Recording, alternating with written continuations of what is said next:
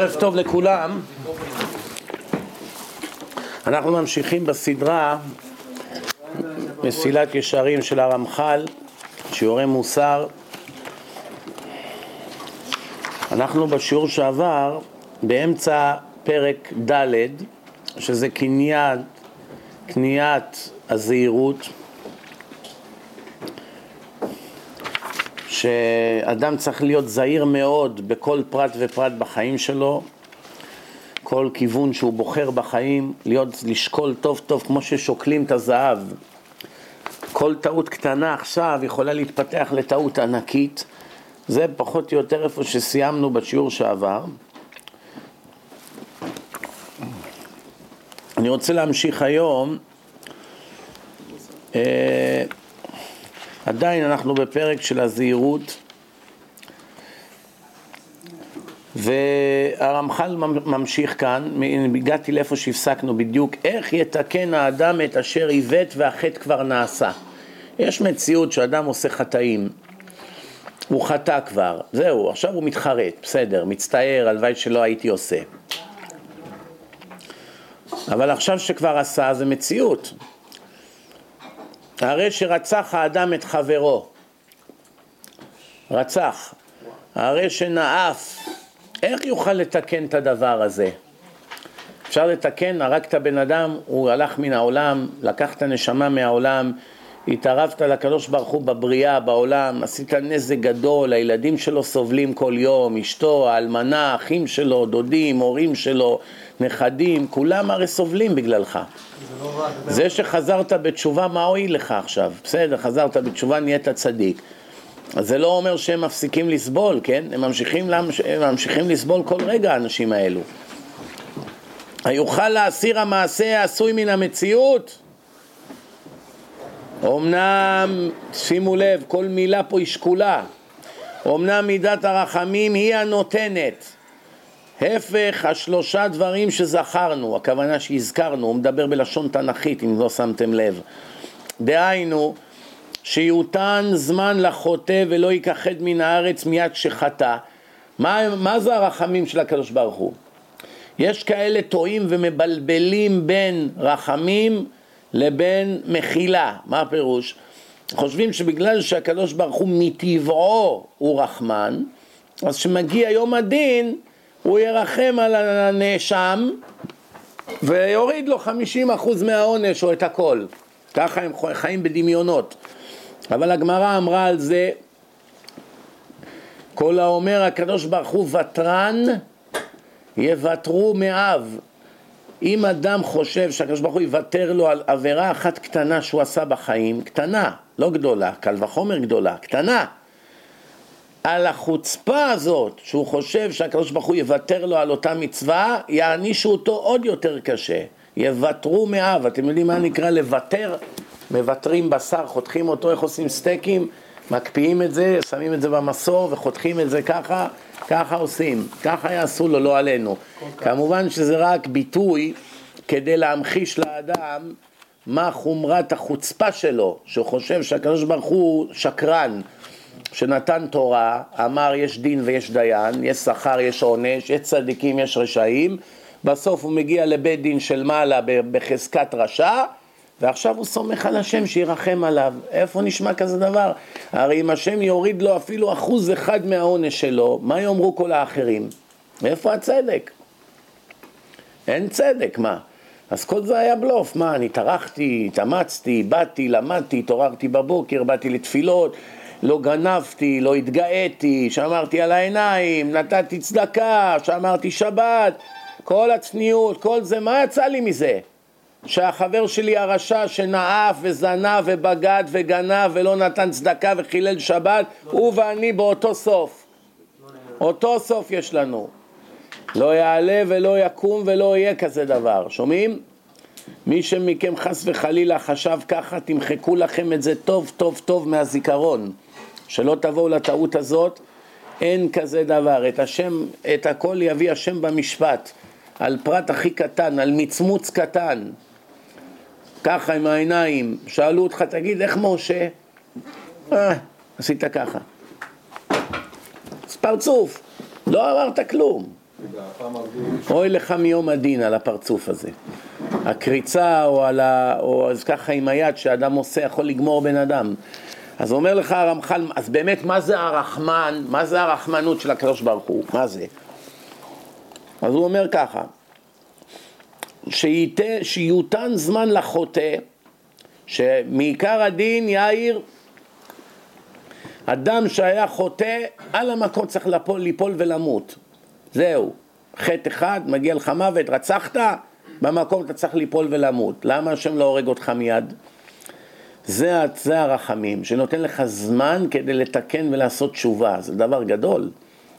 אף משטרה בעולם, אף בית משפט לא נותן לך זמן לעשות תשובה. סיבה שזה לוקח הרבה זמן עד שתולים אותך, בגלל שיש להם אלפים כמוך בתור. לא בגלל שרוצים לתת לך זמן. אם אתה היית הפושע היחיד, תוך שעה היו מוציאים אותך להורג. אם היו יכולים לגמור את המשפט. בוער להם. לא יכולים. לפעמים מבקשים ארכה מהשופט עוד שבועיים, תן לו, יש חג. הוא לא יכול. לא, לא, לא, מהר, מהר להכניס אותו לכלא. מה יקרה? הוא שנתיים ילך לבית סוהר עוד שבועיים. מה יקרה? לא, לא, לא, לא, מיד. לא יכולים להמתין, לראות את הנקמה מתבצעת בך. אבל אצל הקדוש זה לא ככה. יותן זמן לחוטא ולא ייכחד מן הארץ מיד כשחטא. שהעונש עצמו לא יהיה עד לכלה. זאת אומרת, יש לך זמן שהתשובה תינתן לחוטאים בחסד גמור. עצם זה שאתה יכול לתקן את זה ולמחוק את העבירה, זה דבר גדול. שתחשב עקירת הרצון כעקירת המעשה.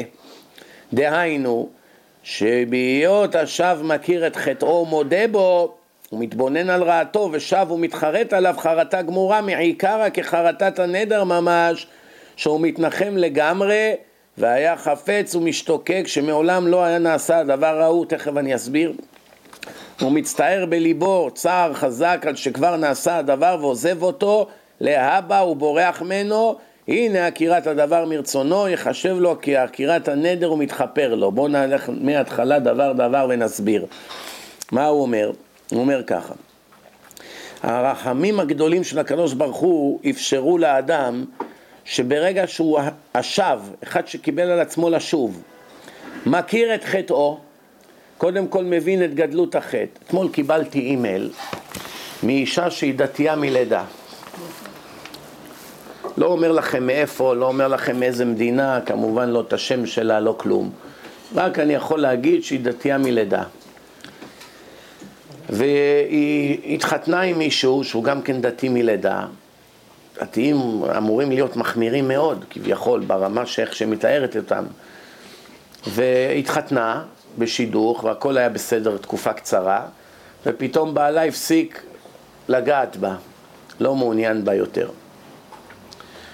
אחרי תקופה שכבר הפסיקו היחסים ביניהם והמצב התקרר מאוד בבית, היא הכריחה אותו בכוח, בוויכוחים ובכיות, שיגיד לה מה קרה. בסוף הוא אמר שיש איזה משהו בגוף שלה שהיא התגנתה עליו. משהו אצלה שכנראה הוא לא מושלם, לפי הסטנדרטים שלו, ומאז הוא נגעל ממנה, במילים של החבר'ה, כן? והיא כותבת, ואני הייתי עמומה פעמיים, פעם אחת בגלל שאני תמיד חשבתי לעצמי שאני האישה הכי יפה בעולם. כלומר, שהשם נתן לי יופי שאין אותו כמעט לאף אישה, ככה היא כותבת. וזה פתאום אומר לי שאני לא מספיק בשבילו. ככה האימייל. בקיצור, מכל המצב הזה, שהוא דרדר את המצב בבית, הפלגמט הזה, אז מה קרה? יש לה מישהו בעבודה שהיא, שהיא סיפרה לו מתוך הכאב שלה, לא סתם כתוב בגמרא נשים דעתם קלה, בזמן שהן בלחץ הן מאבדות שליטה.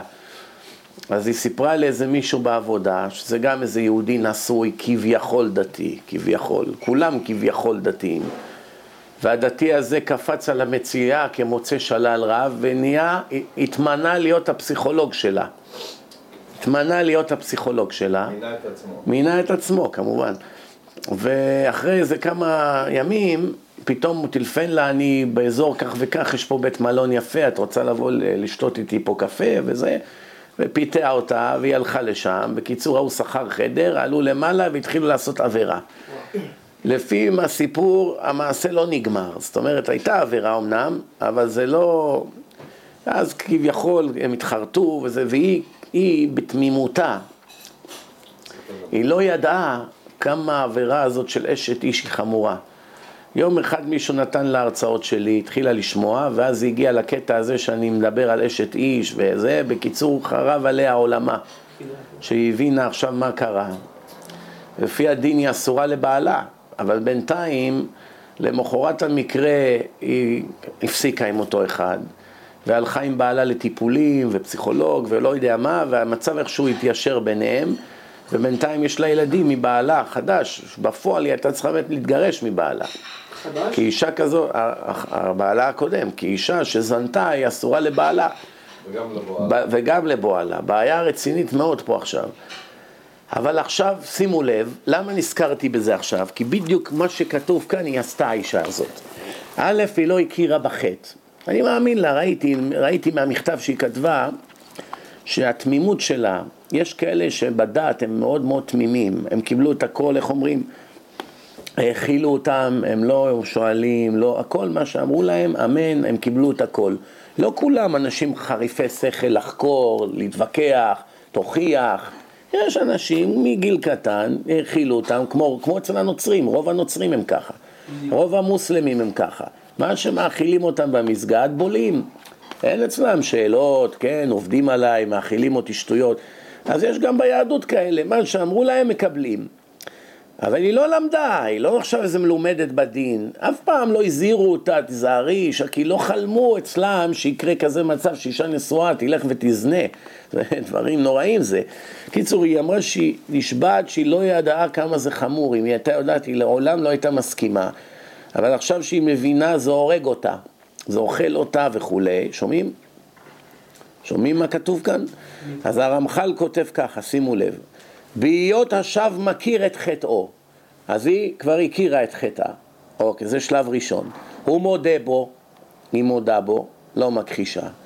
הוא מתבונן על רעתו, מבין כמה שזה רע, גם זה היא עשתה. הוא שב ומתחרט עליו חרטה גמורה, אין יום שהלב שלה לא נשבר על זה, כן? גם זה היא עושה. דמעיקרא כחרטת הנדר ממש. מה הדין בנדר? מתי אפשר לעשות התרת נדרים ומתי אי אפשר לעשות התרת נדרים? כשאדם עושה נדר, כשהוא בא לעשות התרת נדרים, אז שואלים אותו, תגיד, אם היית יודע שיהיה כך וכך בזמן שנדרת, היית נודר את הנדר? אם הוא עונה כן, הייתי נודר, אי אפשר להתיר לו את הנדר. אבל אם הוא אומר לא, לא חלמתי שיהיה כך וכך, אם הייתי יודע שיהיה כך, בוודאי שלא הייתי נודר. כן? אז יש דרך לעקור את הנדר מעיקרא, בגלל שבזמן הנדר זה היה כמו מקח טעות. כמו שקנית אוטו ולא ידעת שהמנוע גמור. אז חייבים להחזיר לך את הכסף, זה נקרא הונאה. זה נקרא שהמציאות הונתה אותך. שעכשיו אתה נודר נטר ויש לך נתונים בראש וחסר לך נתון חשוב מאוד, כמו הנדר עם רבי עקיבא וכלבא שבוע. רבי עקיבא התחתן עם רחל, ביתו של האיש הכי עשיר בארץ, כלבא שבוע, והוא נידה את ביתו מהירושה. הוא אמר, מה, את הולכת להתחתן עם עם הארץ בן 40, גרוש עם ילד, לא יודע מילה אחת בתורה, מנקה סוסים, מי, מי יסכים שהבת שלו תעשה כזה דבר? אבל היא ראתה שיש בו מידות טובות מאוד בזמן שהוא עובד אצל אבא שלה, והיא רצתה להתחתן איתו, ואמר לה, אבל אין לי כסר, אין לי כלום, לא אכפת לי, העיקר שתלמד תורה.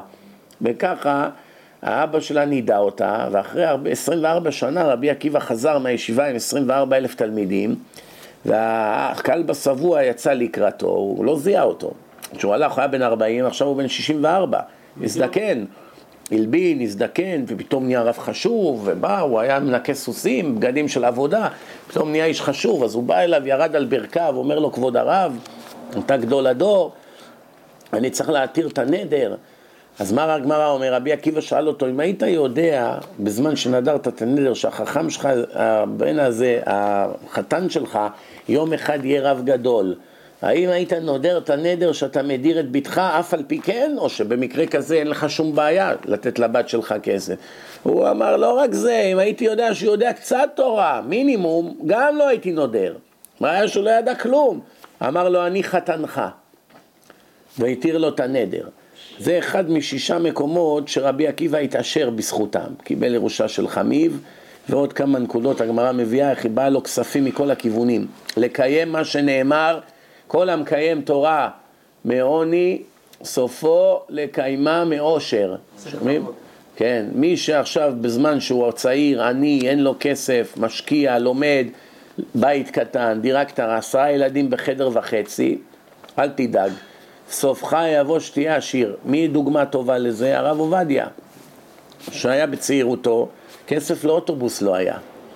היה מצב נורא במדינה, עוני נורא, שלא היה לו מכולת קטנה. מה, איזה עושר היה? כלום לא היה. תסתכלו את הספרים שלפני 70-80 שנה, איזה מצב היה נורא ואיום. אז בצעירותו הוא היה חי בדלות, לא היה עשיר, לא כלום.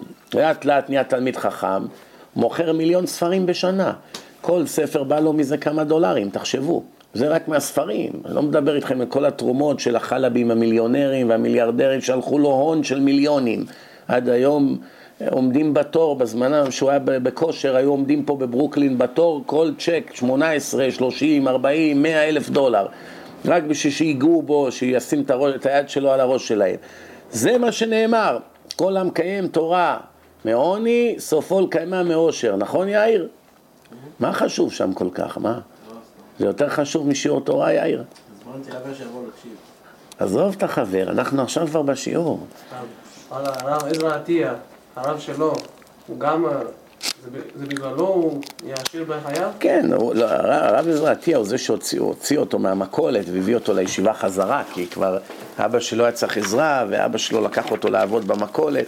טוב, אין זמן עכשיו לזה, אני רק רציתי להראות שכל המקיים מעוני סופו לקיימה מאושר. אז עכשיו מה יש לנו כאן? מתחרט חרטה גמורה, וכאילו שעוקרים את הנדר מההתחלה, זה כאילו שהמעשה כביכול לא נעשה.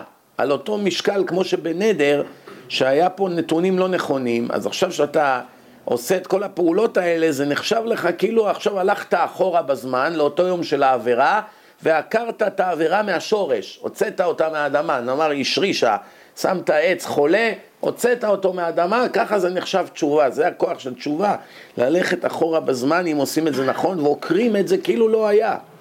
לא מקבל עונש, כן? כאילו לא היה. אתם שומעים? אז הוא אומר, והיה חפץ ומשתוקק שמעולם לא היה נעשה הדבר ההוא. עכשיו שהוא בעל תשובה אומר, יואו, איך עשיתי את זה, הלוואי שזה לא היה קורה, הלוואי, הלוואי, הלוואי, כן? הוא מצטער בליבו צער חזק על שכבר נעשה הדבר, ועוזב אותו להבא ובורח ממנו.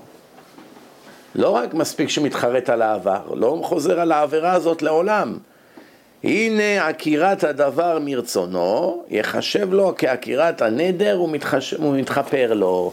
שומעים? נהיה לו חפרה.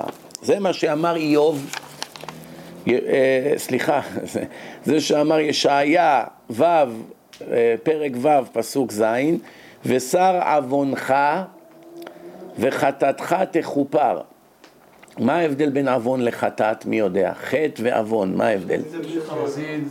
חטא זה בשוגג, עוון זה במזיד. מה כתוב על המזיד? שר עוונך. הסירו אותו כמו היה לשולחן עוון, הסירו אותו, אין עוון. וחטאתך תכופר, התחפרה לך החטאת. שהעוון שר ממש מהמציאות ונעקר במה שעכשיו מצטער ומתנחם, מתנחם זה מתחרט, על מה שהיה למפרע, למפרע זה הולכים אחורה, רטרואקטיב, כן? רטרואקטיבית. וזה חסד ודאי שאינו משורת הדין, זה נגד חוקי הטבע. מה, מי יכול להחזיר אותך בזמן ליום מסוים שחטאת בו ולבטל את זה מהתיק שלך? זה בלתי אפשרי כזה דבר, כן? זה כמו בווידאו, אתה מקליט עכשיו חודש, אז אתה יכול לחזור עכשיו שעתיים בווידאו, שלוש שעות וידאו יש לך, אתה חוזר שעתיים, זה חזרת עשרים יום בזמן. מחקת איזה קטע מהווידאו, אז עכשיו וידאו נהיה מושלם, אין את הדבר המכוער הזה שם. אבל זה באחיזת עיניים וידאו, זה כלום, זה סתם אורות על המסך. פה זה ממש במציאות. כאילו אתה חוזר אחורה ועושה אדיטינג לחיים שלך, כן?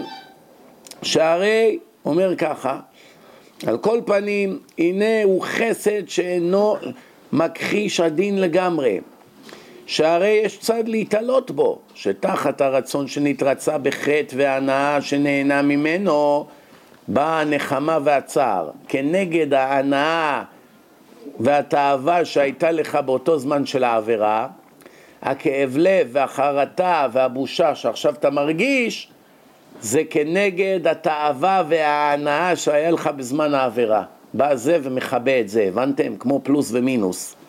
זה מסיר את המצב שלו? עכשיו מתחילים קצת להבין לעומק איך זה יכול להיות שיש כזה דבר תשובה. איך יכול להיות, כן? וכן אריכות הזמן אינו ויתרון על החטא.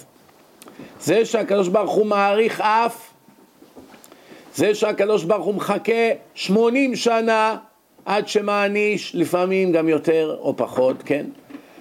זה לא נקרא שהוא שכח, או שמוותר לך על החטא שעשית לפני 70 שנה, לא.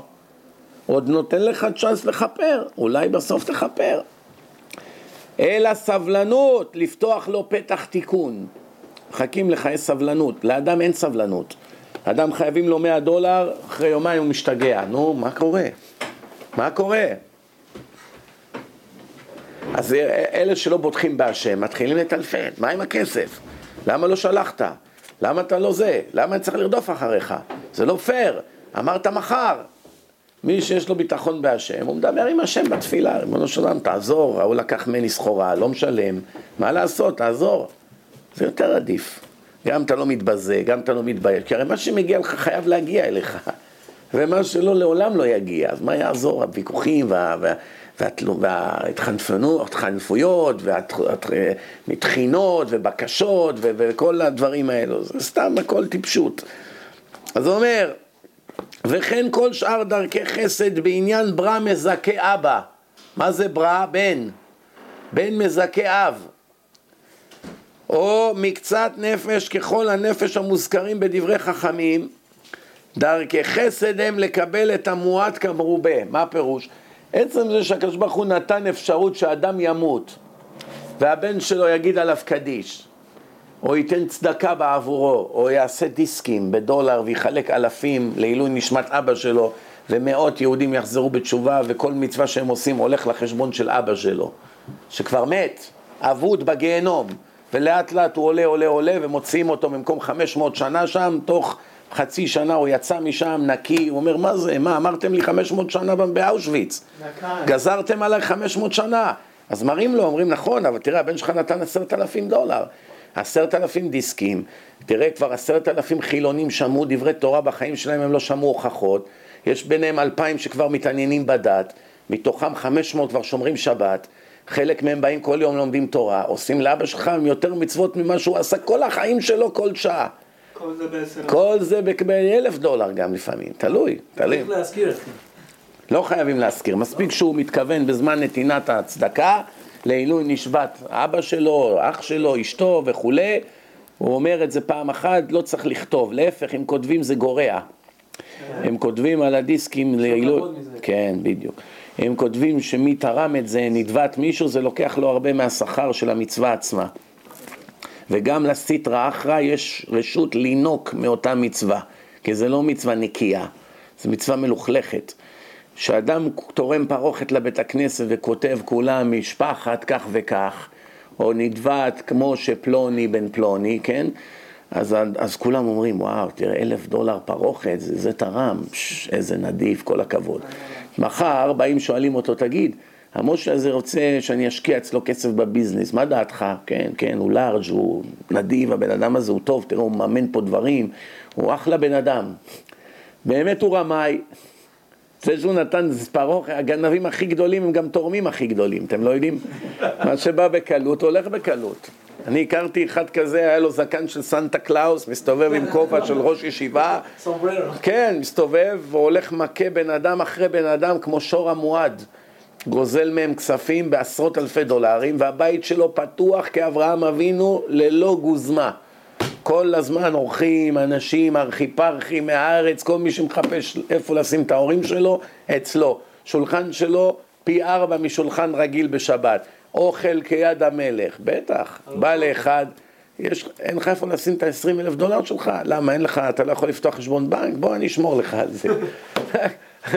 זה כמו העכבר, נתן לחתול לשמור לו על השמנת.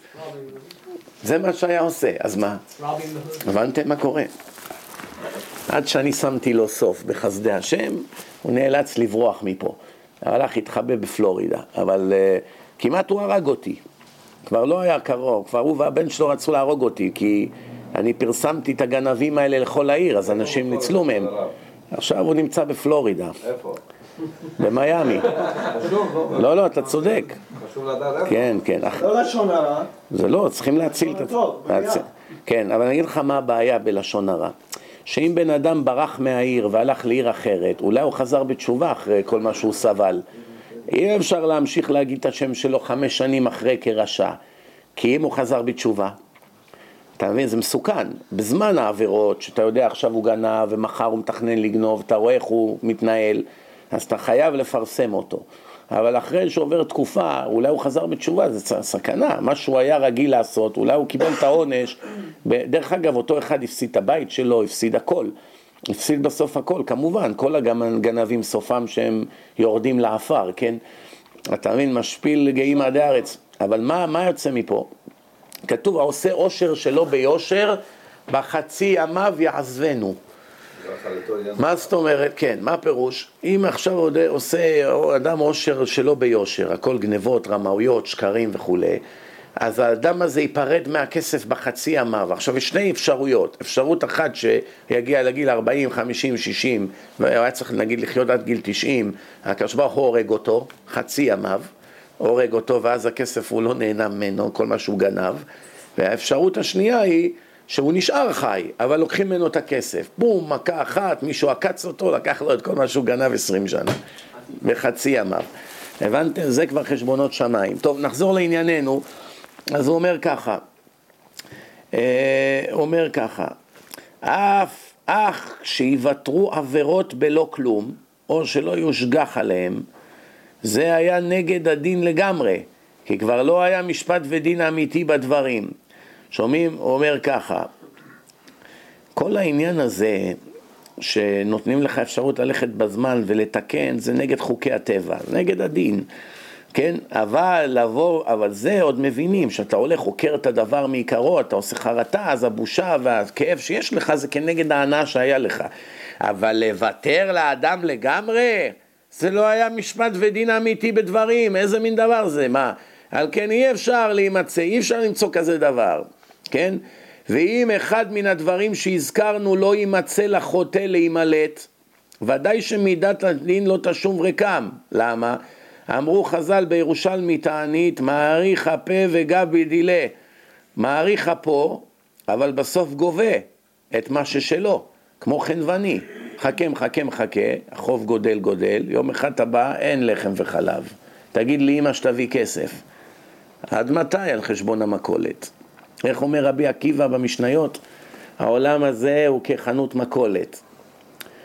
והחנווני נותן לך לקחת על חשבון הזה, רושמים, יש לו פנקס, מנהל. האדם לוקח כמה שהוא רוצה בהקפה והכל נרשם. ויום אחד החנווני מופיע ורוצה לגבות את שלו. אז מה זה החנווני? זה הקדוש ברוך הוא. האדם זה הקליינט, זה העולם הזה. כל מה שהוא גובה רושמים, שלא תחשוב שקיבלת בחינם, אל תחיה בדמיונות. נכון לא שילמת, אבל הכל רשום בפנקס, בסוף החנווני מופיע לגבות. זה כל החיים. לא צריך הרבה. שואלים אותך מה זה החיים, תגיד לו את המשנה הזאת. המבין יבין. אפשר תשלומים. תשלומים זה טוב, זה נקרא תשובה. עוד פעם משתפר, עוד קצת, עוד קצת, עוד קצת, מוחק בסוף הכל. שאין לאדם הרוצה לפקוח עיניו פיתוי שיוכל להתפתות בו לבלתי ייזהר במעשיו תכלית הזהירות ולדקדק בם תכלית הדקדוק, הן כל אלה השקפות שישקיף עליהם האדם ויקנה בה מיתת הזהירות ודאי אם בעל נפש הוא. קיצור, אם אתה נורמלי, אתה תדאג, כן? תדאג שתפתח את עיניך, שלא תתפתה בפיתויים, שלא תהיה בלתי זהיר, שכל דבר תדקדק בו בתכלית הדקדוק, כן? ותקנה מידת הזהירות אם אתה בעל נפש. זאת אומרת, אם אתה מבין כמה חמורים הדברים, גמרנו את פרק ד' בשעה טובה, עכשיו פרק ה', אם יהיה לנו סייעתא דשמיא גדולה, אולי נזכה לסיים את פרק ה' היום. מה זה פרק ה'? ביאור מפסידי הזהירות וההרחקה מהם. עד עכשיו דיברנו על פרק ד', שזה קניית הזהירות. איך אדם יש לו קניין על מידת הזהירות, שהוא זהיר ומדקדק על כל פרט בחיים. עכשיו מדברים מי שלא זהיר, שזה רובנו, רובנו ככולנו, מה הנזק שנגרם לחיים שלו על ידי שהוא לא זהיר. בואו נראה ותגידו לי אם זה אמת או לא. הנה מפסידי המידה הזאת ומרחיקיה הם שלושה. יש שלושה, שלוש בעיות כאן, מה הם? האחד הוא הטיפול והטרדה העולמית, אין לך רגע של מנוחה בחיים, כל הזמן אתה מוטרד. הגמרא אומרת, כל המקבל עול תורה, מעבירים ממנו עול דרך ארץ. מי שאומר, אני לא אכפת לי מהעולם, אני עכשיו יושב עמל בתורה כמו שהשם ביקש, זהו. אין לו מוטור ויקל, אין לו IRS קורא לו, מס הכנסה, חקירות, בדיקות, נזילה, מכונאי, הברקס אה, חורק, אין לו את כל הדברים האלה. כל הצרות שיש לנו כל רגע, פגישה רופא, פגישה פה, רעיון עבודה, זה לוקט, תקוע בטראפיק, פאנצ'ר, זה, גררו לך את האוטו, כל הדברים האלה, יש לזה סיבה אחת. השם כל הזמן מאותת לך, אתה טוחן מים בחייך, ואני לא מסכים, לא רוצה שתמשיך לטחון מים כל החיים. לכן, כמו אבא שאוהב את בנו, תתעורר, משה, מה אתה מתעלף? תתעורר. עוד מכה, עוד מכה, בסוף אגרוף. בסוף הוא מתעורר, מה קרה אבא? תתעורר, מה אתה יושן? אורו משנתכם ישנים, בן אדם עליך נרדם, קום קרא בתחנונים, שפוך שיחה או דרוס סליחה מאדון האדונים. מה זה פה, שירים? ביאליק? השפן קיבל נזלת, כן לציפור? מה זה השטויות האלה? זה תורה משמיים, מה זה פה? מי מדבר כאן? מה אתם חושבים, זה, זה עכשיו נובלה פה? אבא גוריו, שייקספיר, כל השטויות האלו? איי, איי, איי, איי, איי, אוי לנו, אוי לנו. השני, השחוק והלצון. נו, מה? דבר ראשון, כל הזמן אתה טרוד בבעיות. לכן אתה, אין לך זמן לעיין על החיים, ללמוד תורה, להשתפר בתשובה. אין לך זמן. כל הזמן אתה עסוק. כל הזמן, כדורגל, שטויות, שכנים, ילדים, מכות, שש בש. איך אמר לי איזה אחד, הייתי בשבתון אצל הקהילה המשהדית בגרייט נק השבת. פרסים משהדים מהעיר משהד, קהילה סגורה מאוד, איכשהו הזדמן לי להיות שם שבתון. בחיים דבר מוליך לדבר, אז היה שם איזה אחד לץ, אמר לי, אמרתי לו, אני נתתי לך את הסרט שלי במנהטן באחד המשרדים לפני חודשיים שלושה ועוד לא ראית אותו, זה אני עוד לא זוכר כזה דבר. נתתי לך את הסרט והבטחת לי שתראה אותו, סרט תורה ומדע. צוחק לי כזה בגיחוך. אומר לי, אתה יודע מה? בוא נעשה הסכם. אומר לי. אומר לי, על כל, על כל שלוש שעות שאני אתן לך, אתה תיתן לי שעה. אמרתי לו, מה הפירוש? הוא אומר, אני אתן לך שלוש שעות מזמני, תגיד לי מה שאתה רוצה, תשכנע אותי, דבר איתי, הכל טוב ויפה. אחרי זה אתה בא איתי שעה איפה שאני לוקח אותך. אז לאן הוא רוצה לקחת אותי, חשבתי? בית בושת, דיסקוטק, בר, מסעדה לא כשרה, כל המקומות של המוצב, מושב לעצים. אז אני לא יכול להסכים לכזה דבר. מה, אני רוצה להציל את הנשמה שלו על חשבון הנשמה שלי? אין היתר. אמרתי לו, עזוב, אתה לא רציני. בסוף הגענו לפשרה. מה הפשרה?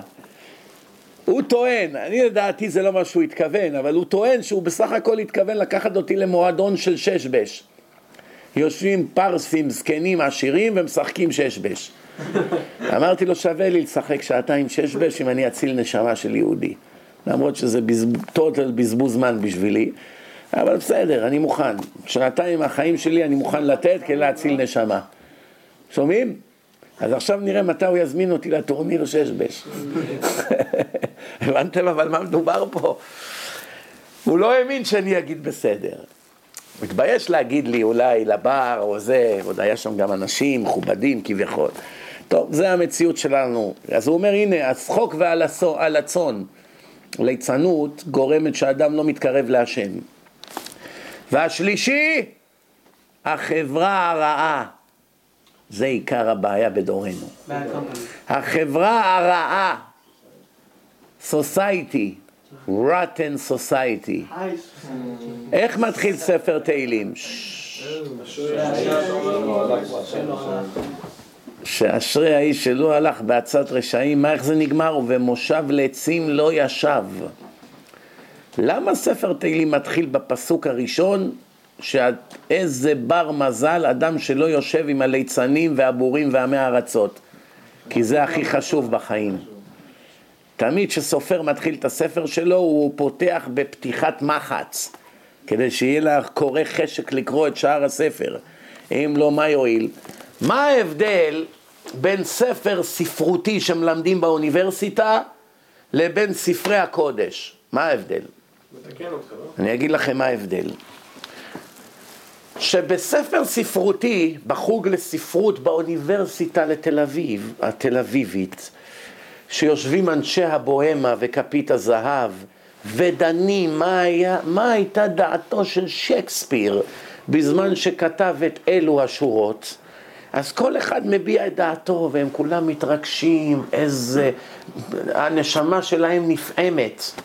אוי, כבוד המרצה, נשמתי מפרפרת בקרבי. אז אומר לו, אז עכשיו כל אחד מביע את דעתו מה הייתה כוונת הסופר. ובסוף כל אחד מקבל ציון 100. זה מרמת אביב, זה מאפקה, זה מתל ברוך, כולם מקבלים 100. איך יכול להיות שכל אחד כתב דעה אחרת בדעתו של הסופר וכולם קיבלו 100? כי זה לא חשוב. את אף אחד לא מעניין דעתו של הסופר. העיקר שנתרגש מהספרות הנפ... הנפלאה, מהכתיבה הנאורה. זה מה שמעניין. אין אמת, זה לא, זה לא עכשיו יש כאן איזה אמת או משהו חשוב. העיקר כל אחד the way you express it. איך הם אומרים? express yourself. תבטא את עצמך, תכתוב מה דעתו הייתה של המחבר. בספרי הקודש, אוי לך מיום הדין אם לא תבין את כוונת המחבר. אוי לך בור ועם הארץ, תהיה הכי קלה, זורקים אותך לאלף מדרגות. איך אתה זה? כל העולם זה על חודו של מחט, מה זה פה? לא הבנת את כוונת המחבר. סטייה הכי קלה מכוונתו, אתה יכול להחריב עולמות. מה חשבת, זה חיים נחמן ביאליק? קופיקו, צ'יפופו, דני דין, מה חשבת? זה באוניברסיטה. פה, מה כתב המחבר? מה יצא לו מעומק המחשבה? יושבים על זה חודשים לריב. מה הייתה כוונת הרמב"ם? למה פה זה עם ה' פה בלי ה'? למה בפרק הזה זה עם ו' ופה בלי ו'? למה פה הוא השמיט מילה? זה רמב"ם, זה לא ביאליק. ביאליק זה תלוי אם אשתו ציערה אותו בבוקר, הכינה לו קפה או לא, לפי זה הנובלה יצאה לו קצת יותר יפה היום. זה רמב"ם, זה, זה, זה, זה מוחות אלוקיים אלו, זה לא, זה לא, מה זה פה? ושלא לדבר על התנאים, תנאים, כל מילה, כל דקדוק, לומדים מזה עשרות הלכות. למה פה זה ככה ופה זה ככה. חשוב מאוד, כן? נחזור לעניין. אז יש לנו שלוש, של, שלושה עניינים, שלוש בעיות. האחד, טיפול וטרדה עולמית. כל הזמן אתה מוטרד. אין לו יישוב הדעת. שניים, שחוק והלצון. כל הזמן מסיבות, פרדי, קלפים, ששבש, כדורגל, כדורסל, ליצנות, קרקס, בדיחות, קומדיה. אז אין לו זמן, ל... איך הוא יכול להתקרב להשם אחד כזה? והשלישי, החברה הרעה. חברה רעה, מקולקלת, חברים מושחתים, חברים נרקומנים, חברים מסוממים. שומעים את המילה נרקומן, חושבים איזה רזה אחד זרוק בפארק עם מחטים בזרוע. לא, יש הרבה שופטים בבית משפט נרקומנים, שחיים על קוקאין יום-יום. ועורכי דין ומה שאתם רק רוצים, ודוקטורים ומנתחי מוח וטייסים באל על, שמשתמשים בסמים ושותים אלכוהול קבוע. ולא קרה פעם ולא פעמיים שטייסים סיכנו 500 נוסעים ועלו לטיסה שיכורים. לא פעם ולא פעמיים. שומעים? נרקומן זה לא אחד שזרוק בשכונת התקווה או שיכון המזרח עם מחטים ובאים מהעירייה עם כפפות ומרימים אותו, זורקים אותו באיזה תא מעצר. זה הנרקומן העני. אבל יש הרבה נרקומנים עשירים שמרוויחים מיליונים והשלוש מאות דולר ליום סמים זה, איך אומרים, ארוחת בוקר בשבילם. איך אמר לי איזה טיפש אחד מטורונטו? God was good to me. אומר לי, I'm making so much money that I can afford the best cocaine, אומר לי. תרגום, אלוקים היה טוב אליי 30 שנה, אני משתמש בקוקאין משובח. זאת אומרת, בגלל זה אני עוד לא מת. אמרתי לו, טיפש, מטופש, בשפה יפה, כן?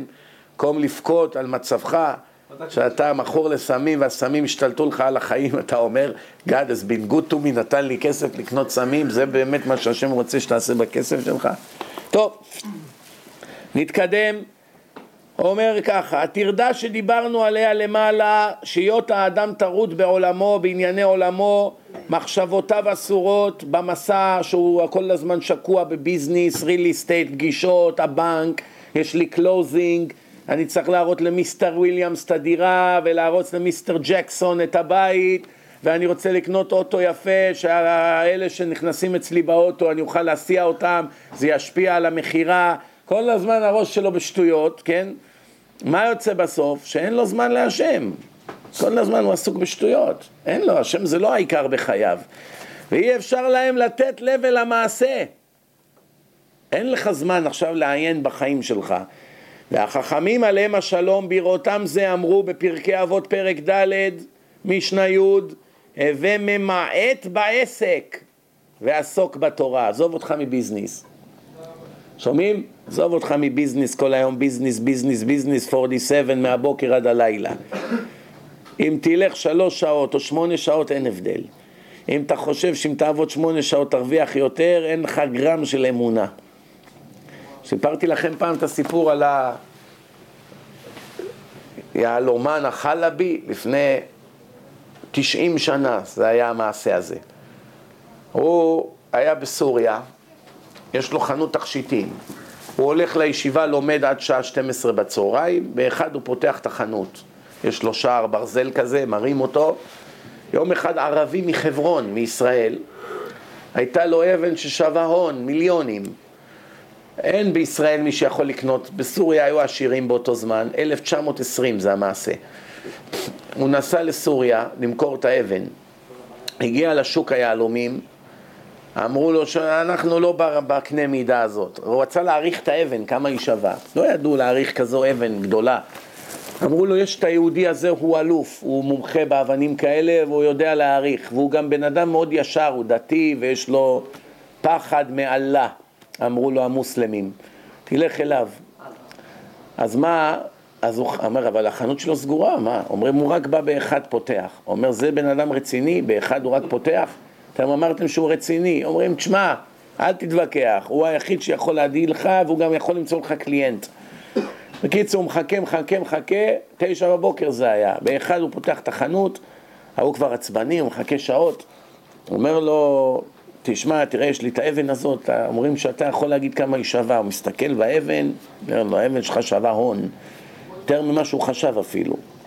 אומר, או, באמת רואים שאתה אדם ישר, לא ניסית להוריד, להפך, העלית לי את המחיר.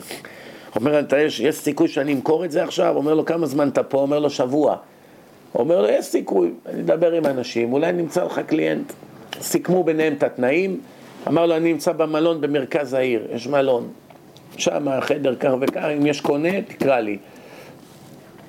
טוב, אחרי כמה ימים, עכשיו בינתיים אשתו של היהודי, התכשיטן, כל הזמן משגעת אותו. איך נתפרנס, איך נתפרנס, איך נתפרנס, כולם הולכים בתשע כבר פותחים, אתה רק בא באחד, הפסדת כל יום את הקליינטים, אין פרנסה, אומר לה, הפרנסה לא באה מהחנות, באה מהשם, זה סתם, החנות זה רק השתדלות קטנה, זהו. ככה עונה לה כל יום, בינתיים לא מתקדמים. האחרים כן עושים כסף, ואצלו אין שום דבר. אומר לה, צוחק מי שצוחק אחרון. פרנסה לא נמדדת שנה, שנתיים, ארבע, חמש. בסוף. מה השארת בסוף לילדים שלך? סידרת, עזרת? זה, מה זה משנה, השאר זה שטויות. לאכול ולשתות במילא כולם אותו דבר, פחות או יותר. בקיצור, אז uh, אשתו משגעת, משגעת, והוא בשלו, הולך לישיבה, לא אכפת לו. אחרי כמה ימים הוא הולך בכיכר העיר, הוא הולך ברגל, פתאום הוא רואה התקהלות של אנשים. הוא בא, סחה, רואה את הערבי הזה, הסוחר, שוכב מת על הרצפה. עכשיו, מה קרה? כשהוא הלך ממנו, הוא הוציא את התרבוש שלו, בפנים היה ריצ'ראץ', ככה פתח את זה, הכניס את היהלום בפנים, סגר את הריצ'ראץ', שם את התרבוש על הראש, כן, שלא ישדדו אותו, הערבי, אז הוא החביא את זה לתוך התרבוש מיוחד. עכשיו בא בעל המלון, עכשיו השוטר עומד שם ועושים מכירה פומבית, ככה היה נהוג בימיהם, לא היה כמו היום טלפונים, זה, לשלוח, בדואר, 1920. בעל המלון אומר, תראה, הוא גר אצלי כמה ימים, לא שילם עדיין. האחד אומר, קנה ממני ככה, זה, זה, כל אחד, אז הוא אומר, טוב, עושים מכירה פומבית. אז לוקחים, על הבגדים שלו. מוכרים עכשיו, מוצאים, הוציאו, את האבן לא יודעים שיש עליו. הוא הוציא את השעון, אז עושים ככה, אומר, טוב, לך, הוא בא עם הקבלות, הוא היה אצלי כך וכך, נתנו לו את השעון. מה אתה, נתנו לו, התחילו למכור, מכרו, אספו את הכסף, שילמו לבעל המלון, ככה התחיל השוטר לנהל את העניינים. פתאום הגיעו לתרבוש. אחד אומר עשרה איזה, לירות, הוא אומר 12, הוא אומר 14, הוא אומר 17, 17 גימטרי הטוב. אומרים, מה משוגע, כזה כובע 17? אומר, יאללה, זכית. לקח את זה, האבן של אז כמו 100 מיליון דולר היום. אבן ענקית, צבעונית. נהיה העשיר הכי גדול בסוריה, ומי יודע, היום אתם רואים את הצאצאים שלו פה, מיליונרים מדורות כבר, יש סורים כבר כמה דורות. יכול להיות שזה הצאצאים של אותו צדיק. אתם שומעים מהתרבוש, כן? בקיצור, מה אתה רואה? בלונגרן, בתקופה, בסוף תמיד אלה שעושים את רצון השם הם המרוויחים. שאר זה אחיזת עיניים. השם יש לו סבלנות, לפעמים זה עשר שנים, לפעמים זה עשרים, לפעמים שלושים, לך אין סבלנות, להשם יש. דברו על האיש שהיה בסוויטרלנד. כן, כן, סיפרנו את זה כבר. הלאה, נתקדם. אוקיי, לא נשאר לנו עוד הרבה זמן, בואו נתקדם. אומרת התורה ככה, הווה ממעט בעסק ועסוק בתורה, כי הנה העסק מוכרח הוא לאדם לצורך פרנסתו. חייבים קצת להתפרנס, לעשות השתדלות. אך ריבוי העסק אינו מוכרח כל כך גדול עד שלא יניח מקום אל עבודתו, אל עבודת השם. לא צריך ריבוי העסק, עובד עבודה נוספת, עבודה שלישית, הולך שוטף מדרגות. מה עם הביטחון שלך בקדוש ברוך הוא? אין. כוחי ועוצם ידי עשה לי את החיל הזה. כן? על כן נצטווינו לקבוע עיתים לתורה. וכבר זכרנו שהיא המצטרכת ביותר לאדם שיגיע אל הזהירות. בלי לימוד תורה איך אדם יהיה זהיר במעשים שלו ובעבירות שלו. כמאמר רבי פנחס בן יאיר, עבודה זרה כ' עמוד ב', תורה מביאה לידי זהירות. תורה זה השורש איך מגיעים למדרגת הזהירות. וזולתה לא יגיע אליו כלל, בלי תורה לא יכולים להגיע לזהירות. אין עם הארץ חסיד, לא היה ולא יהיה מעולם. אין אדם שהוא לא לומד תורה כל יום ומלומד בתורה ושקוע בתורה, שהוא צדיק, אין כזה דבר. אדם שלא שקוע בתורה, מלומד, מקושר לתורה יום יום, שעה שעה, הוא נזהר במעשים שלו. מי שלא, הוא לא יכול להיזהר. הוא בא לשיעור פעם, פעמיים בשבוע, שעה, שעתיים וזהו, וכל השבוע רק ביזנס, עושה בלי סוף עבירות. מהרגע שהוא קם, מהברכות השחר שלו, מדבר בתפילה במקומות שאסור, אוכל דברים, לא יודע ברכות, לא יודע ברכות אחרונות, שוכח, נטילה זה לא נטילה, המוצי זה לא המוצי, ברכת המזון פעם כן, פעם לא, ביזנס אין, לא כל כך ישר, התנהגות שלו עם אנשים, עם אשתו, עם הילדים, מיליון טעויות. אין זהירות, אי אפשר, אי אפשר, היצר הרע חונק אותך, זה כמו סרטן מבעבע בתוך הגוף. רק התורה מכלה אותו, כמו קימו. שמים את הקימו, זה הורג את הכל. זה התורה בשביל היצר הרע, תורה תבלין. תורה מביאה לידי זהירות וזולתה לא יגיע אליו כלל, כל מילה פה מדודה. והוא מה שאמרו חז"ל, כן, מסכת עבודה זרה, פ"ב, שומעים? לא עם הארץ חסיד, וזה כי הבורא יתברך שמו, שברא היצר הרע באדם, הוא שברא התורה תבלין לו. מה מיוחד בתבלין? למה קראו לזה תבלין? תבלין זה מן אבקה שמפזרים. כי אתה יכול להשקיע עכשיו אלף דולר בסיר, מרק, בשרים, לשים בפנים שומנים, בשרים, מה שאתה רוצה, יקר מאוד. שם רוטב, אין לו טעם ואין לו ריח. מביא תבלין של חצי דולר, שם פפריקה קצת חריפה, משהו, מלח, פלפל, לא יודע מה, פשש, גן עדן. יוצא שהחצי דולר הזה השפיע יותר מהאלף דולר. זה נקרא, זה כמו תרופה. התורה זה תבלין, אפילו למדת שעה, יש לך זיהום רוחני עצום. כבר שעה תורה משפיעה עליך מאוד, וואו, אתה כבר, פתאום כבר לא אכפת לך שאתה עני, ופתאום כבר לא נורא להיות רווק, השם יעזור, ופתאום לא נורא שאתה לא הכי יפה בעולם, וכבר לא אכפת לך שאין לך חברות כמו שהיה לך לפני עשר שנים, אתה כבר יותר שקוע בתורה פתאום, אתה נהיה בן אדם אחר, אתה לא מרגיש, זה משנה אותך לגמרי, מהמהות. כל עוד אתה עוסק בתורה. תורה זה לא היסטוריה. למדת ארבע שנים היסטוריה, נהיית היסטוריון, אתה לא צריך יותר ללמוד, גמרנו. אתה היסטוריון, אין כזה דבר. תורה אתה יכול ללמוד ארבעים שנה, שנה הפסקת ללמוד, אתה חזרת לאפס. כלום. נשארת אפס חילוני מצוי מהרחוב שאין לו חשק נשק מזוזה, הוא עושה טובה. מה קרה? ארבעים שנה למדת. שנה אתה כבר בלי השם, תעזבני יום יומיים אעזבקה. אין לך חשק להתפלל, אין לך חשק לכלום. למה? כי כל התקופה שהיית קשור לתורה היית צדיק גדול, ואגרת זכויות במיליונים. עכשיו לא יודע מה, הציעו לך איזה עבודה, הסיטו אותך מהמשימה, איך אומרים, נפלת בפח, ולאט לאט הידרדרת, ונהיית עכשיו חילוני גמור.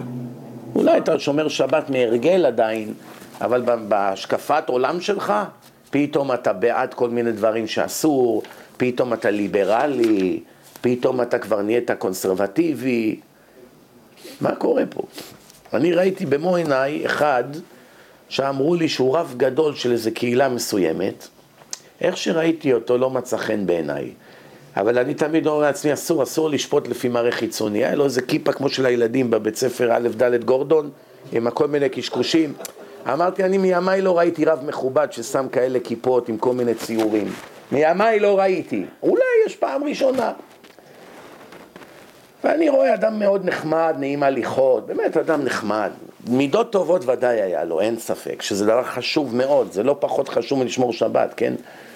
אבל אני, אני תוהה על קנקנו, הוא הרבה יותר מבוגר ממני. ויש לו כבר, איך אומרים, רזמי הרבה יותר מפואר משל הרבה אחרים. היה הרב פה עשר שנים, פה עשרים שנה. פתאום גמרו את המסיבה שאיפה שהייתי, אני רואה, הוא מתנשק עם נשים. באו, מואה, מואה, כדרכם של כל מיני זה. אז אני, אפילו אשתי באה אומרת לי, אתה בטוח שזה הבן אדם שהם אמרו שזה הרב? עכשיו אני אומר לה, למה את שואלת? היא אומרת, כי אני חושבת שראיתי אותו מתנשק עם נשים. הוא מחזיק להם את הידיים, מואה, מואה, ללחיי, מנשק אותם. אתה, מבינים מה, קורה לבן אדם? עכשיו, מה אתה חושב, הוא יודע פחות תורה ממני? לא, אולי יותר גם יודע, או מאחרים. הוא, הוא לא סתם היה רב עשרים שנה, עשר שנים, אתה לא יכול למשוך את הבלוף עשרים שנה בבית כנסת מכובד אורתודוקסי, אין, זה לא יעבוד, אי אפשר. אז היו לו את הימים שלו, ומאז שפרש מהרבנות, אין לו כנראה את הלחץ להמשיך ללמוד. אין לו כבר, שאתה רב, אתה חייב כל יום לבוא עם, עם דברים חדשים, הם לא ימאס להם ממך, כמה ישמעו את אותן דרשות. אתה חייב להתחדש כל הזמן. אז אתה חייב ללמוד, אין לך ברירה, אם לא אתה מפוטר.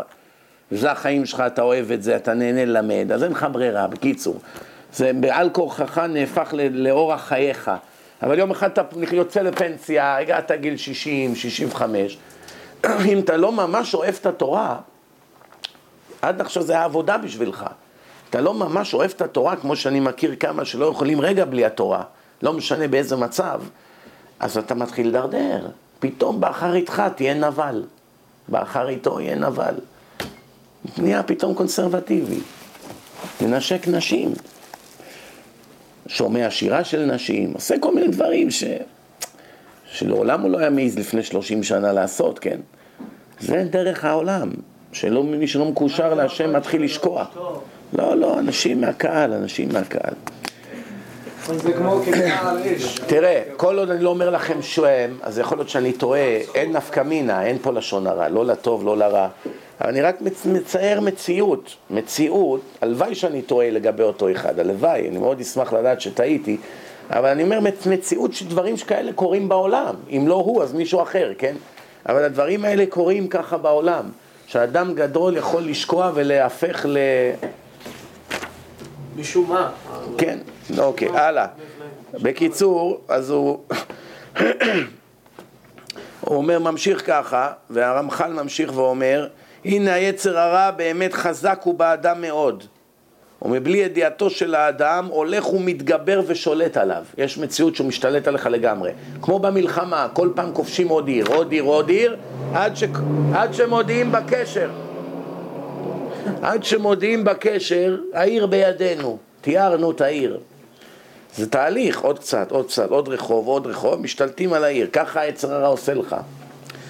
ואם יעשה כל התחבולות שבעולם ולא ייקח הרפואה שנבראה לו נגד היצר הרע, שהיא התורה, מה שלא תעשה לא יעזור לך, פסיכולוג, פסיכיאטר, סדנאות, סדנה כזאת, סדנה כזאת, עבוד על המידות, גאווה, ענווה, שלום בית, שום דבר לא עבד ולא יעבוד לעולם. למה? כי השם אמר, התרופה זה רק התורה, לא יעזור לך כלום, רק התורה, אתה לא יכול, אין, דבר, אין קיצורי דרך. לא הבבות יצילו אותך, לא התרומה שנתת לאיזה מוסד, כל זה זה זכויות, זה רווח, זה השקעה. קנית מניה בעשר, עלה לאלף. הרווחת, לא השתנית, לא נהיית בן אדם יותר טוב.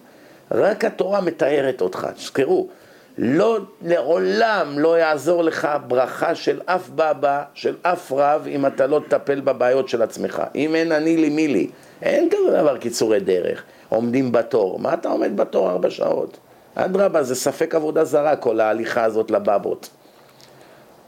אני לא זוכר כבר 13-14 שנה שהלכתי אי פעם לעמוד בתור לקבל ברכה ממישהו. ואני מכיר צדיקים אמיתיים, חכמים אמיתיים, לא בבות מהעיתונים. שהם באמת אנשי תורה ועמל. אם נקלע והזדמן, מה יש להפסיד? אני כבר שם.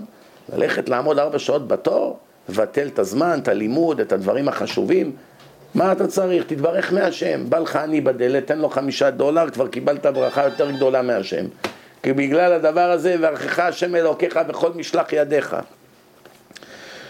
ואומר הרמח"ל, כמו שכתבתי, לא ידע ולא ירגיש בתגבורת חוליו. המחלה הולכת ומתגברת, ואדם לא מרגיש, אלא שימות בחטאו וטובת נשמתו. זה מה שנקרא כרת, ונכרתה הנפש ההיא מישראל. הוא לא מרגיש דקה לפני המוות. משה, מה אתה רוצה, משה? מה אתה רוצה? תדאגי לחלק את הירושה. מה עוד אתה רוצה? תדאגי ככה, תעשי ככה, זה, תחליפי ככה, תשלמי את החשבון טלפון. מה עכשיו, אתה הולך מי יודע לדיראון עולם. מה, מה אתה רוצה? תעשה תשובה, תתעורר, תצעק. דואג על השטויות. אין לו, הוא כבר לא מרגיש. לא מרגיש לאן פניו מועדות אפילו המסכן הזה. צער נורא לחשוב על זה בכלל. למה הדבר דומה? לחולה שדרש ברופאים והכירו חוליו. בא למומחים ואמרו לו מה מחלתו. אמרו לו שייקח סם זה, תרופה, זה התרופה. והוא מבלתי שתקדם לו ידיעה במלאכת הרפואה, הוא לא מבין כלום ברפואה, כלום. אמרו לו, קח רפואה פלונית. יניח הסם ההוא ויקח מה שעלה במחשבתו מן הסמים, מהתרופות. אמרו לו, תיקח את התרופה הזאת, שם את זה במדף, לוקח תרופות אחרות על דעתו. הלא ימות החולה ההוא, מה השאלה? הוא ימות מהר אחד כזה, כן? כי כך זה הדבר, אין מי שמכיר בחולי היצר הרע ובכוחו המוטבע בו, אלא בוראו שבראו. אף אחד לא מכיר את היצר הרע יותר טוב מזה שברא אותו. ואם זה שברא אותו אמר לך שהתרופה בשבילו היא אך ורק לימוד תורה יום יום, אתה רוצה לערער עליו? מה עושה עכשיו היצר הרע שהוא רואה שאני מתקיף אותו? שולח לי מכוניות פתאום כולם עם אגזוז שבור שיעשו רעש. מתי זה קרה אי פעם? אתם זוכרים פעם? 15 שנה אני מדבר פה, אף פעם לא היה כזה דבר, כל דקה למה? אף פעם לא היה התקפה כזו מסיבית על העצר הרע, על השטן. הוא רוצה להרוס את ההקלטה, רוצה להרוס את השיעור, להסיט את כולם, שלא ישימו לב. למה? למה? בגלל שהוא יודע שבזה, בדבר הזה אתה קובר אותו, אתה לומד תורה. רק לא תלמד תורה. הלאה. מי איפה ייקחנה ויניחה? בפינה ויקח מה שייקח זולתה ויחיה, מי? אלא ודאי שחושך החומריות, אנחנו ממש עוד מעט מסיימים, חופ, חושך החומריות ילך ויגבר עליו מדרגה אחר מדרגה, תאווה לעולם החומר, לעולם הבלוף, בגדים, תכשיטים, אוכל, מכונית חדשה, ככה, ושעון חדש, ובלורית, וג'ל בשיער, והנה ניתוח, וניתוח פלסטי, וככה, וכל השטויות האלו. הוא מתעסק באבלי העולם עד שנובל ונהרג ונגמר הסיפור. והוא לא יבין עד שימצא שקוע ברעה, ברעה ורחוק מן האמת, הרחק גדול שאפילו הרהורי דברים לא יעלו על ליבו לבקש האמת. יכול לשקוע כל כך הרבה בחושך, כל אדם נורמלי פה ושם יש לו הרהורי תשובה. אפילו חילוני הכי מובהק, לפעמים חושב, מה, מה החיים האלה? מה הולך פה? מי באמת הבורא? מה האמת? אולי באמת אני חי בטעות. עוברים לו מחשבות בראש. שמע איזה משפט, שמע איזה דרשה קצת, יש לו התעוררויות, בא ללוויה, רואה את הסוף של האדם באפר, אז אותו אחד, יש לו פה ושם, אז אומר הרמח"ל, אבל תראה, יש מציאות שהאדם יגיע למצב שאפילו ערעור כבר אין לו, כלום, כל כך הוא שקוע. הוא אומר ככה, אך אם הוא עוסק בתורה, בראותו דרכיה, ציווייה, אזהרותיה, הנה סוף סוף מאליו יתחדש בו ההתעוררות, כל הזמן יתחדש בו ההתעוררות לתשובה, שיביאהו אל דרך הטוב, תמיד התורה תחזיר אותך חזרה למסלול, תמיד. התחלת לסטות, בום, קיבלת מכה, מחזירה אותך פנימה. והוא מה שאמרו חז"ל בירושלמי, מסכת חגיגה א', הלוואי ואותי עזבו ותורתי שמרו. אם אתה צריך לבחור את מי לעזוב, אותי או את התורה שלי, עזוב אותי, אל תעזוב את התורה. למה? שמאור שבא מחזירו למוטב. זה אחד המשפטים הכי חזקים לדעתי ביהדות. זה לא סתם זה, זה כל כך אמת, כל כך עמוק, כל כך חכם, זה כל כך גם נשמע מוזר, אבל זה כל כך אמת למי שמבין. שם אומר לך, אתה יודע, החלטת לגמור איתי? תגמור איתי, בסדר. הייתי תגמור עם התורה שלי. תורה תמשיך ללמוד. היא כבר, האור שבה, האור הרוחני שבה, יחזיר אותך למוטב. אני לא דואג, תחזור אליי בסוף. אבל אם עזבת את התורה ואתה איתי כביכול, בסוף גם אותי תעזוב. כי בלי התורה, אם תעזבני יום, גמרנו, יומיים אעזבקה. והנה בכלל זה גם קביעות העיתים אל חשבון המעשה ותיקונו. לא מספיק רק לקבוע עיתים לתורה, צריך לשבת ולעשות חשבון נפש. מה עשיתי היום? מה השגתי היום? מה למדתי היום? אתם יודעים איך הרב עובדיה נהיה הרב עובדיה? שמעתי בשם אחד התלמידים שלו, שהוא אמר שבכל לילה, הוא, הוא לפני שהוא הולך לירשון, הוא לובש את הפיג'מה שלו, והוא יושב עכשיו על המיטה והוא עובר על כל מה שלמד היום, דבר דבר, מהבוקר עד הערב. פעם אחת הוא כבר היה במיטה, עומד לעשות שמע ולהירדם, פתאום הוא ראה שמשהו מהדברים שהוא עבר עליהם לא יושב לו טוב בראש. קם, התלבש חזרה את הבגדים, ישב שעתיים ללבן את כל הסוגיה, לבש שוב פיג'מה והלך לישון. זאת אומרת, יש לו חוק, הוא לא הולך לישון לפני שהכל מה שלמד היום יושב לו חזק וברור בראש. מה אתם חושבים, סתם אתה נהיה הרב הכי חזק בעולם בלימוד? זה לא פשוט, זה לא בא סתם. זיכרון, זה הכל עוזר. לא מביא אותך להיות גדול הדור. הרבה יש להם זיכרון ולא נהיה מהם כלום. הרבה יש להם זמן, זה, תורה, אהבה ללימוד, הכל, אבל לא היו עקביים, לא היו רציניים, לא עמלו, עצלנים, יש להם הכל חוץ מעמל, לא יצא מהם כלום. הרבה כבר חרוצים, למדו, עמלו, לא שימשו. לא שימשו, לא ראו דוגמה מוחשית למה שכתוב בתורה יום יום בחיי החכמים, לא שימשו, לא יודעים מה לענות הלכה, אומרים שטויות. יש הרבה ששולפים אה, סברות הכרס. יש רבנים שבאמת, לא לטעות, הם צדיקים, הם ישרים, הם הגונים, הם אוהבים תורה, הם לומדים תורה כל החיים, הם חיים בפשטות, הם בעלי חסד, מה עוד אתה רוצה יותר מבן אדם? הם לא יודעים לענות תשובה אחת בהלכה כמו שצריך. יודעים את התורה בעל פה. למה? הם לא שימשו. זה לא מספיק להיות 20-30 שנה בישיבה וללמוד טוב. אם אתה לא צמוד לחכם ענק גדול, שאתה רואה כל דקה מצב בחייו, פיקוח נפש, מחלה, ניתוח, גידול ילדים, ילד ברח מהבית, בעל היכה את אשתו, כל רגע משהו, אתה לא צמוד אליו 10-15 שנה, אתה לא יכול להיות גדול הדור הבא, אין אפשרות. זה לא מספיק להיות חכם בספרים. למה הדבר דומה? אחד שהלך לבית ספר לרפואה, 20 שנה לומד רפואה. ועכשיו הוא צריך לעשות ניתוח מוח. מי עדיף? אחד שעשרים שנה לומד בספרים על המוח, אבל מעולם לא נגע במזמל ו- וסכין וכל הדברים של המנתחים, או אחד שרק למד שש שנים על מוח וניתוחים, וכבר עובד עשר שנים בחדר ניתוח כעוזר של מנתח בכיר. נו, זה מה שאני מדבר. יכול להיות שיודע המון תורה, יודע מדרשים, יודע קבלה, יודע הכל, לא יודע לענות תשובות בהלכה. הוא אין לו ניסיון עם ציבור. לא יודע, הוא יודע מה שהתורה אומרת, אבל זה לא... אבל התורה, למה קוראים לה הלכה הלכה? כי היא הולכת עם המציאות. המציאות לפעמים משתנה, יש יוצא מן הכלל. לא תמיד אומרים לבן אדם את האמת. צריך לראות מי הבן אדם, צריך לראות מה המצב, צריך לראות מה השיקולים כנגד. זה לא שחור ולבן, זה לא מתמטיקה. שתיים ועוד שתיים שווה ארבע. אישה אחת אסור לפאה, השנייה חייבים להגיד לפאה. תגיד לה כיסוי ראש, היא תהיה מחללת שבת מחר. צריך שיקול דעת. יש אדם שמדברים איתו על צדקה, יש אדם לא, יש לו לב של אבן. אתה תדבר איתו על צדקה, הוא יבעט בדעת ויתחיל ללכלך עליה. אסור לדבר איתו על כסף.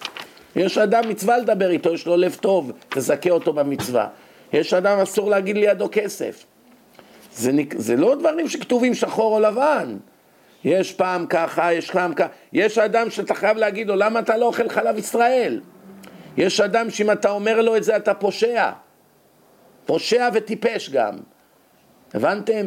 יש אדם רוצה ללכת ליומיים למיאמי לביזניס, חייבים להילחם בו שלא ילך. ויש אדם אסור להגיד לו מילה. תלוי מי הבן אדם. יש אדם רוצה ללמוד תורה כל הלילה, לא רוצה לישון, רוצה לקיים את דברי הרמב"ם, שהלילה לא ניתן לשינה אלא ללימוד תורה. אז אומרים לו בבקשה, חזק וברוך.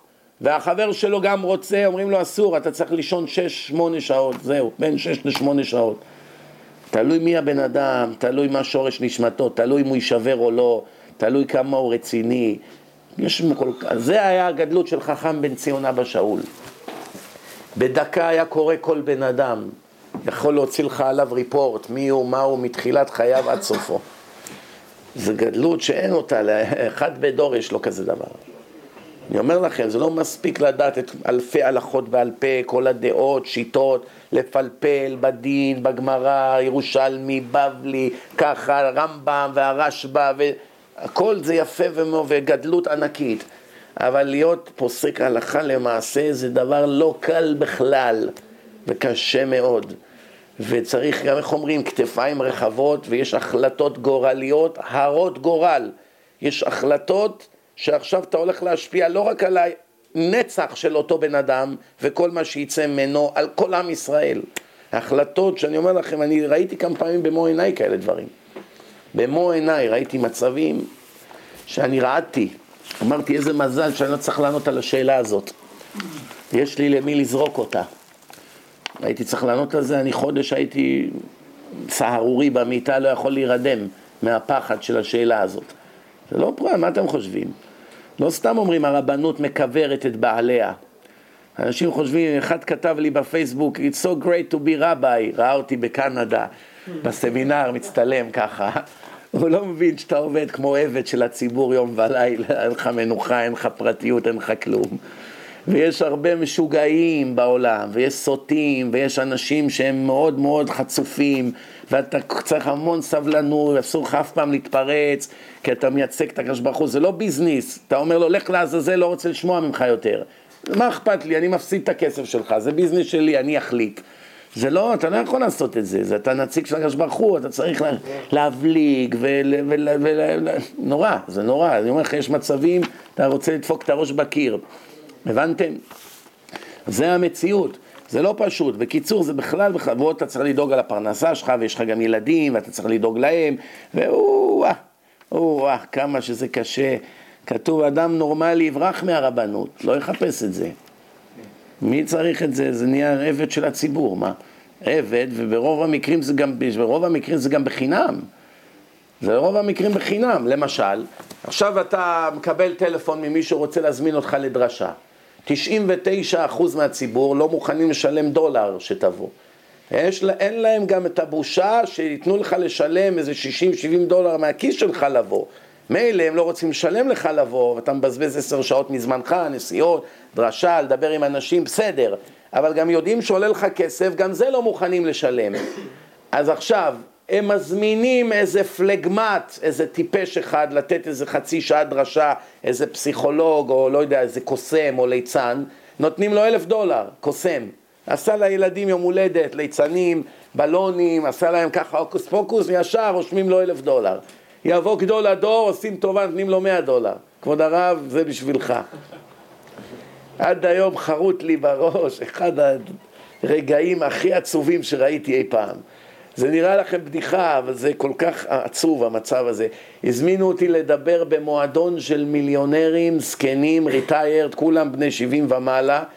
כל אחד שם שווה 100 מיליון דולר ומעלה. זה מועדון מאוד אקסקלוסיבי במרינה של לונג איילנד, כולם יש להם מגרשי גולף, מלא פרארי, מלא רולס רויס, יש להם בריכות, יש להם אחד שמנגן להם פסנתר בזמן שהם אוכלים. הייתם צריכים לראות את המקום הזה. האוטו שלי נראה כלא גרוטה, כפח זבל שם, בתוך השכונה. האוטו הכי פשוט שהיה שם זה היה לקסיס. אין פחות מזה. שומעים, נכנסתי, אני רואה 70 מיליונרים עם פפיונים, ומישהו גמר לנגן להם פסנתר. הלכתי, נתתי להם הרצאה חיים אחר המוות, במילא הם עוד מעט שם, שיראו מה הולך להיות. ומה זה, עמדו, מחאו כפיים, בסוף באה לי המארגנת, כולה ניתוחים פלסטיים של מאות אלפי דולרים, ככה הדביקו לה כל מיני חתיכות, ככה. אתה רואה כבר היא כולה כמו בובת ויטרינה. באה לי עם איזה מעטפה, רביי, it's, I know it's a token, but better something than nothing. אני יודעת שזה דמי כיס, אבל עדיף משהו על כלום. 70 מיליונרים, לא עניים, וכבר עומדים למות. לאן ייקחו את המיליונים? נתנה לי את המעטפה, נסעתי, אני פותח את המעטפה, כמה כסף היה שם? 50 דולר. הדלק והטונים עלה לי 60. כן. זה עצוב בגלל לאיזה שפל בני אדם יכולים לדרדר. לא אני, אני זה לא משנה, אני יודע, הפרנסה באה מהשם, זה לא בא מהם. זה כבר ברור לי כשמש, זה גם, איך אומרים, זה לא, nothing personal. באותו לילה לא, גם זה, זה ניסיונות.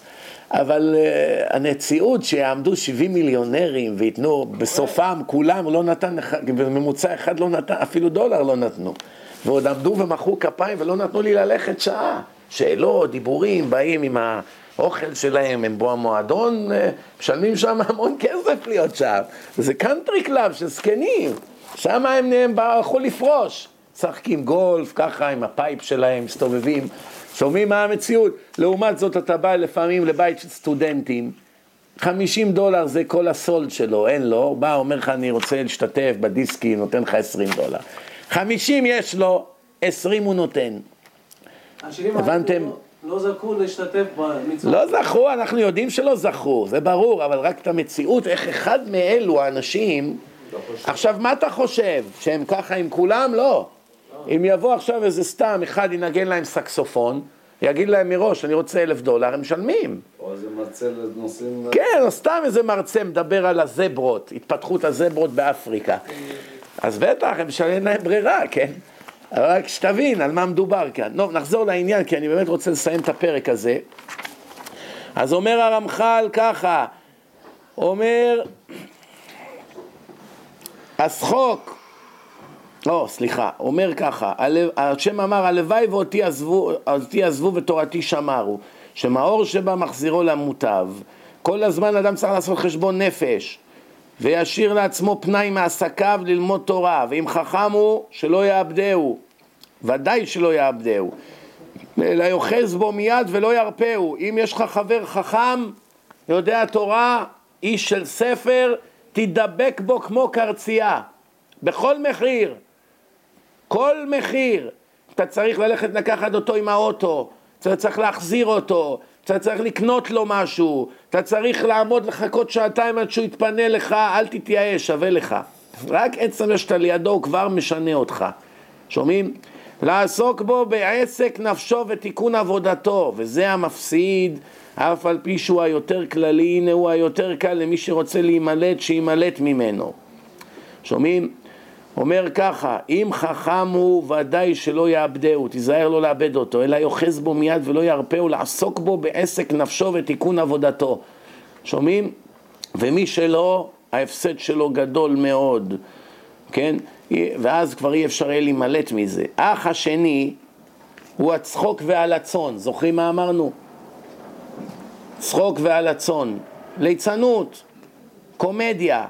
מי שטובע בם הוא כמי שטובע בים גדול שקשה מאוד להימלט ממנו. לא רציני, הכל חפיף אצלו. כי הנה השחוק הוא מאבד את לב האדם, שכבר אין טעם ודעה מושלת בו, שהרי הוא כשיכור או שותה, שותה בטית.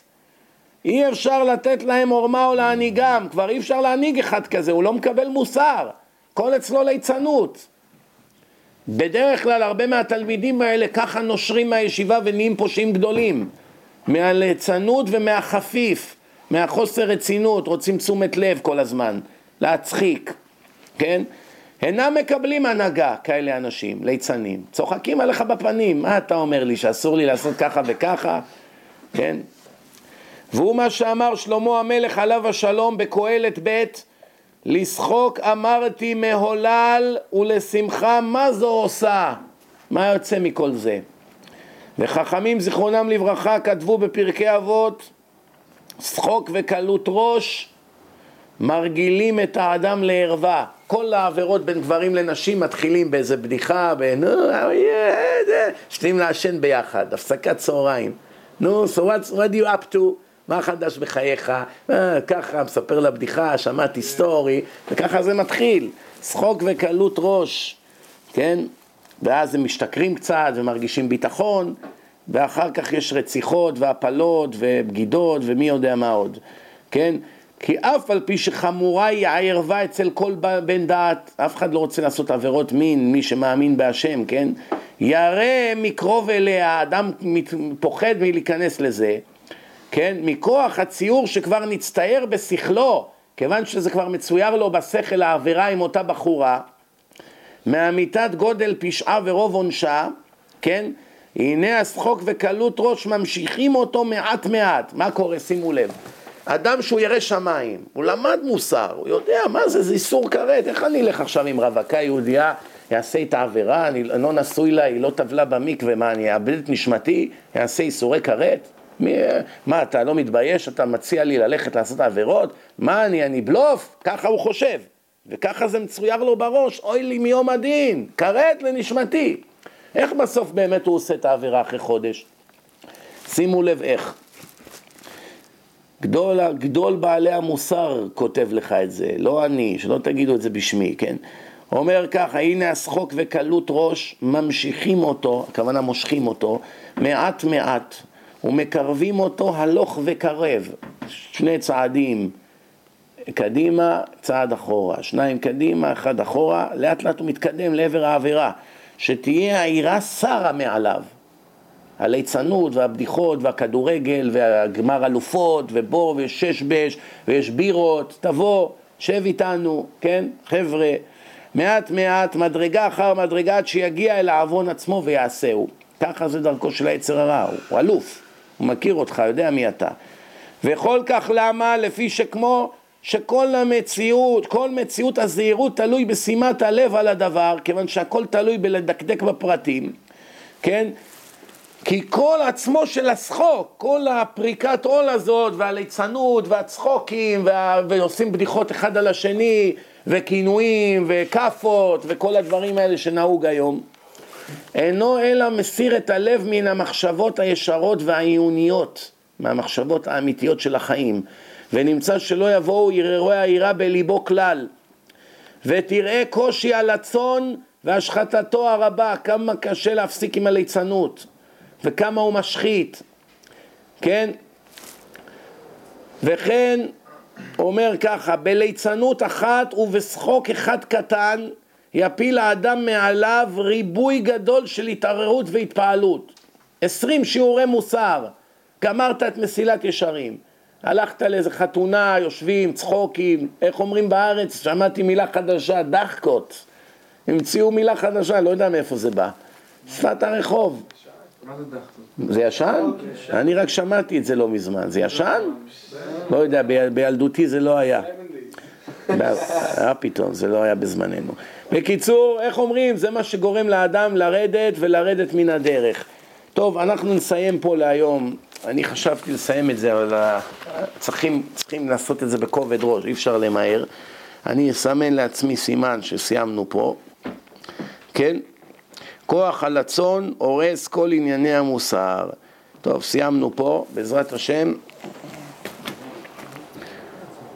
אנחנו נ, נ, נמשיך, אה, דרך אגב, יום שני הבא אני לא אהיה, אני נוסע ללוס אנג'לס, אני לא נמצא יום שני הבא. תמיד אם אתם רוצים לדעת אם אני בא או לא, תסתכלו אצלי ב website ב-Events. שם כתוב למעלה אם ההרצאה בוטלה, אם יש שינוי בתוכנית. אני לא אהיה יום שני הבא, הכל כתוב. אני אעדכן את זה היום או מחר, לדעת אם יהיה פה, אבל ביום שני הבא אני לא נמצא. בסדר? כל טוב ברוך אדוני לעולם, אמן ואמן.